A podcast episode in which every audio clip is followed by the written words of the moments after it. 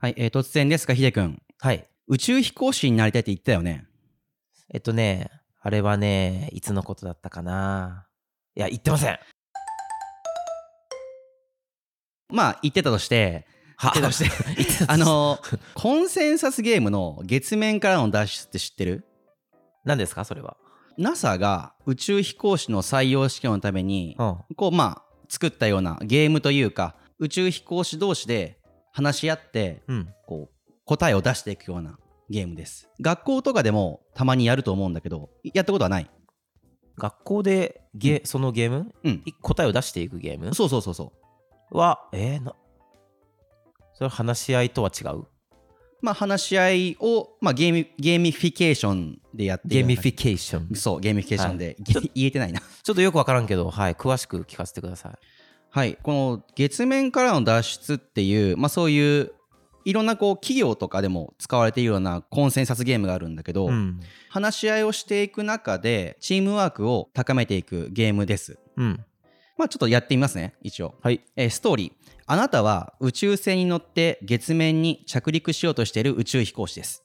はい。月面には母船が待っていますが汚染、汚染母船、母船。ああ、はいはうい。ん、あのマザーシップね、はいはい。えー機械の故障で母船から約 300km 離れたところに不時着してしまいました、ああ。えー不時着時の衝撃で宇宙船はほとんど壊れて動きません、うん。えーしかし次の15アイテムは壊れずに残っていましたはい。母船に無事たどり着くためにこれらのアイテムをアイテムすべてに重要度の高いものから順位をつけなさい、はい。えーでこれが今ちょっと画面見てもらってるんだけどうん。マッチ、宇宙食、ナイロン製テープ、パラシュート、ソーラー発電式携帯用ヒーター、45蛍光ピストル、粉ミルク、酸素ボンベ、月面用の星座表、自動で膨らむ救命ボート、方位磁石、水、照明弾、注射器入り救急箱、ソーラー発電式 FM 送受信機。なるほど。でもこれ学校とか企業でやるとしたら、まあ、まずは自分で考えてその後グループで話し合ってうん順序を決めていくっていうようなゲームです。ああ、なるほどね。まあ、ディベートではないけども、まあ、それに近いような感じだね。うんうん、例えば、あれだよね、あの、無人島には何を持っていくかああそうそうみそたいれとな一緒それと一緒。うん。うんまあ、話し合いのゲーム、うんうんトークゲームをみししたりはするかな、小学校うねん。うんまあ、実際まあパッとあの 今日本当に最初は雑談だからうん。あのパッとこうまあ上位3つぐらいうん行ってみてください。えー、なんだろう全然わかんないけど母船までたどり着くために、うんまあ、要は生き残るために必要なものうん、全然わかんないあでもほ方位磁石いうん、やでも宇宙でじ磁力が働くのかなとかまあ母船までたどり着きたいからね酸酸素ボンベうん、とか酸素ボンベうーん。ソーラー式、なんちゃら送受信、じょ送受信機とか。 FM 送受信機、うん。あと1つ。あと一つ。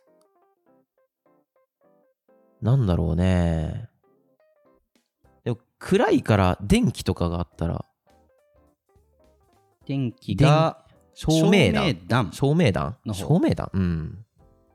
はい、えーということで、はい。えーとまあ、この模範解答も大体決まっていて、まあ、おうまず一つは酸素ボンベ、おお。まあ、人間がね生きていくために必要ですよねとか、うんあと水これも生きていくためまあに必要、そうだね。あとは星座表があるとどっちに進んでいいかってことが分かるよっていうあ、星座表があったか。うん、なるほど。まああとは宇宙食とか、まあ、さっき言ってくれた送受信機があればあの母船との通信に使うことができるよっていう感じはい。です。でまあ今日はあのーこの別にコンセンサスゲームの話がしたいわけではなくてはい。月面からの脱出っていうのは、まあ、NASA が作ったとされているんだけどうん。この NASA の宇宙飛行士の3人に2人がうんしていた習い事っていうのがあるんだけどこれ何か分かりますか、 NASA の宇宙飛行士が、うん、の3人に1人そえっ、と、えーでもそれ世界中の人が対象ってことうかなまあなあ世界中というか NASA の宇宙飛行士のおよそ3人に2人がやっていたとだから言われ日てい本ます日本人とは限らないってことだよね。限らないです。え、なんだろう。でも、方向性としては、なんか頭を使う頭脳的なものなのかなって今思ったから、例えばスイミングとかそういうのではないのかなって思ってるけど、合ってる方向性としては。じゃあ答え言っちゃうね。はい答えは、うん。なんと、ボーイスカウトです。おー、なるほど。で、はいあのーまあ、今日は、あのー本当に NASA のこととか宇宙のことを語りたいわけじゃなくて、ボーイスカウト、まあ、もっと言えば自然体験について語ってみたいと思います。おー、面白いですね。そういう角度から来たか。そう。はい。えであのこの NASA の宇宙飛行士の3人に2人がしていた習い事っていうのは、えっとこれがね東洋経済オンラインかなそこにあのある本と一緒に紹介はされていました、うん。うん、であのちなみにボーイスカウトっていうのはあの単にこう自然の中でキャンプをするだけじゃなくってうわ、ん。なんとなくわかるけど、かるうん。あの、うんまあ、人と協力したりあ、そうそうそうそう話し合ったりっていうのは必要だろうなっていうのは思うね。そうで異年齢とのグループの中ではい課題に取り組む、問題解決をしたりとか、自分のあの役割を組織の中で見つけるとか、まあ、共同しながら探求していくようなことをやっている社会性が身につきそうだそね。うそうそうそうでなんとあの野口聡一さんわかりますかわかります。うん野口聡一さんも、えー今でもかな今でも関わっている現在でもボーイスカウトの活動をつけている続けておられるそうですうーん、なるほどう。んまあ、宇宙飛行士自体はもうやめてしまったのかな元宇宙飛行士っていうふうに書いてあるから、うんボーイスカウトは自然体験だけじゃないんだけど、まあ、今回僕もヒデ君も自然体験やったからうん。それについて一緒に、まあ、考えたりとかあの語り合っていきたいなというふうに思いますはい。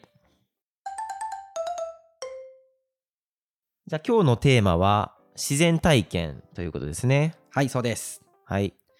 えー、と僕たち先週末まで鳥取県立大山青年のへの主催授業の「自然は僕らの遊び場だ大人編夏」キャンプ体験に参加してきましたね。はい。一泊二日で、一発かでね。はい、キャンプをしてきました。おーい してきましたね。はい。で、えっ、と、まあ、流れとしてはテントを立てて、キャンプ飯を作って、焚き火体験をして、星空観察ができればよかったんだけど、まああいにくの雨とか曇りだったね。あのちょうど中秋の名月はいの。日だったね。ちょっとね、天気が微妙だったけど、まあまあ、なんとか月が見えたっていう感じ。で、2日目は朝食もあの野外炊事塔っていうところで作って、はい。草木染めをして、うん。ウッドバーニングって言って、あのちっちゃい木の板に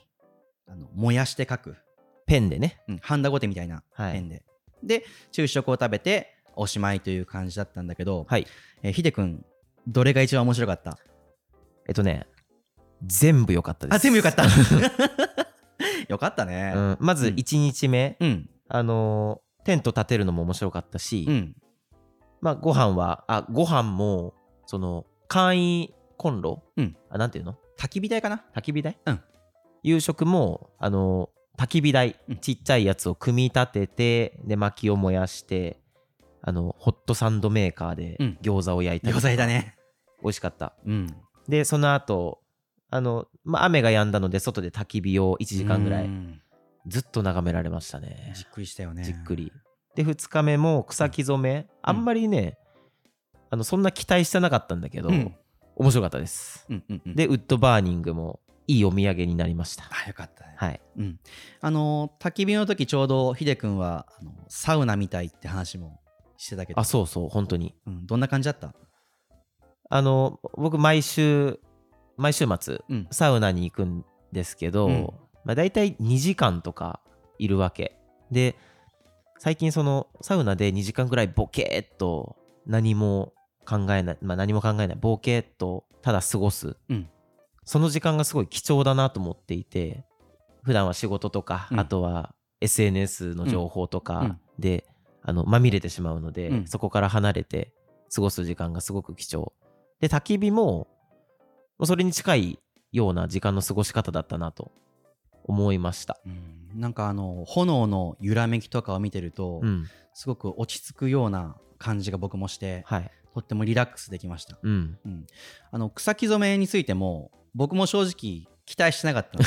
あの、まあ、僕もその青年の家でうん。去年までは働いていたんだけど、まあ、正直草木染め面白いかなって思うところがあったりしてそうそたんだけど実際に自分が参加者としてやってみるとこう創意工夫というかう。本当にね、そうそう。こんな風にしたら、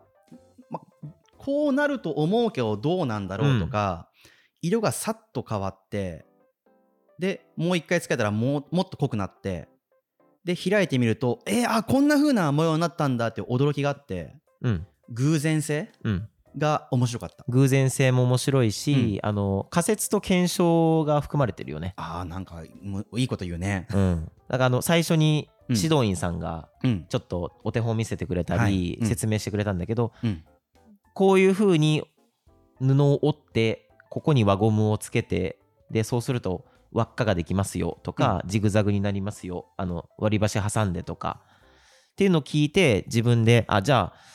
こう折ってここに割り箸やって輪ゴムつけたらこんな模様になるのかなっていう仮説が立ってでそれを検証してみると、まあ、全然予想とは違ったんだけど、うんこんな形になるんだっていうだからトライアンドエラーうんうん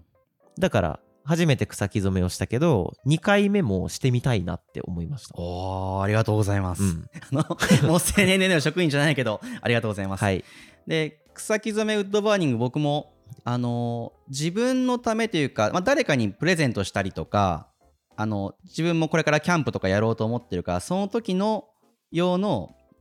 ランチョンマットうんを染めたりとかウッドバーニングではテントの袋袋にのつける用のなんだネームタグあーまあキーホルダーみたいな、うんのを作ってねあのすごく良かったなって思うだからはい誰かのために作るとか、うん自分こうガンプラとか DIY とかもそうなんだけどなんかこう熱中して作るっていうのがなんかすごい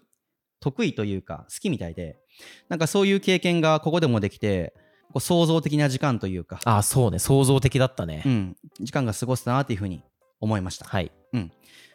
でですよ、でまあ、これがも僕らがした大人のキャンプ体験はいっていうところで、うんまあ、僕たちは教育に携わっているところで、はいまあ、子供たちにもやっぱり自然体験をどんどんしてほしいなっていう思いがあるの。そうだねで僕は今回なんでこの自然体験を取り上げたかっていうとまず聞いてほしい人としては、えー自然体験に関わる、まあ、社会教育に関わる皆さんはいとか大人にぜひ聞いてほしいなって思って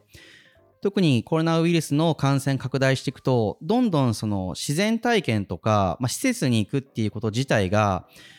難しくなったりとかうんその特に僕がいた2年間はコロナがものすごくついてしまってまさにねコロナの時だったからね、うん真っ只中でもうどんどんキャンセルに次ぐキャンセル、うんうん、宿泊しなくって1日だけいらっしゃる学校もあったんだけどそもそも来ないとかうん特に中学校は1年生の時に宿泊体験とか自然体験っていうのをするんだけど仲間作りではいそれすらもなくなってしまってもったいないなって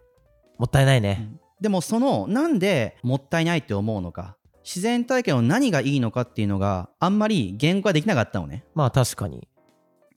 で今日はですねそんな疑問とか僕がこう言語化できなかったことをちょっと言語化してくれた本を見つけましたのでおおそれを紹介したいと思いますはい楽しみですそれがこの本です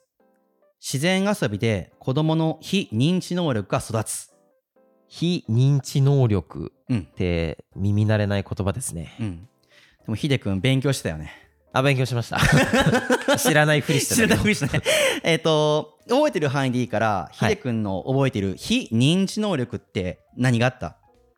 えっ、と認知できない非認知っていう漢字で書くんだけどまあ簡単に言うとうん点数化できない力うんだから逆にその認知能力っていうのが例えば算数のうん計算ができるとか漢字が書けるみたいなことで、えっ、とテストでは測れないのが非認知能力例えば思いやりとか、うん多分人と協力する力とか、うん自分を客観的に見る力とか諦めない心とか、うんそんな感じですねあとさっきあの宇宙飛行士の話した時にさボーイスカウトで身につける力の社会性とかってことも言ってたよね。うん。まあそういったところが非認知能力かなっていうふうに思うんだけど、はい。僕もそうでなんか単語単語でしか非認知能力を言ってなかったなと思ってあ、その非認知能力っていう単語。そう協調性社会性思いやりうん。みたいな、ぼんやりとしてるよね。そうぼんやりとしててでこの「自然遊びで子どもの非認知能力が育つ」っていう本を書いてくださった長谷部正和さんはい。ずっと自然体験活動をされている方うん。会社とかも立ち上げられているんだけどこの方が定義してます定義。非認知能力とは。そういきますよはい。未知の領域に対して、うん自分が満たしたい好奇心や探求心を想像力や知恵を働かせて解決したり実現したりしていく力あー、それって、うんあの、学校教育に携わるものとしては、うん国が言ってることだなと思っていて、まとめると、答えのない問いを自分で見つけて解決する力、うんみたいなことですね。もうほんとねあの僕が言いたいことを言ってくださいましたねあはい。 あの先取り。先ほどですね あの令和の日本型教育、はい令和の日本型教育僕あれ全部自然体験で解決するって思ってますおー 言い過ぎ新時代の学力は自然体験が10割って感じです9ね。 割です ね。9割くらいかな。 9割 ,9 割か。うん。じゃあ今回はここまでということですけれども内容をちょっと振り返ると、うん宇宙飛行士になる人なった人はうんボーイスカウトだった人が多いよと。はい。でボーイスカウトっていうのはまあ自然体験うん。が主で、えー社会性が身につきますよ、うん今回あいみに自然体験について話してもらっていくんだけどそこで非認知能力うん。というものが育まれます、はいそその非認知能力は日本の教育うん。に求められるあた新しい学力ですうん。なので新しい学力をさ育てるためには自然体験が10割ですという話でしたねうん。10割かな ?9 割かな過言ですか 過言かな過言かなえーということで、えー今回のゆる教育学ラジオはここまでです。えーよかったら番組の登録、フォローもしていただけると嬉しいです。お便りフォームも概要欄に載せているので、感想や質問などお待ちしています。どうもありがとうございました。ありがとうございました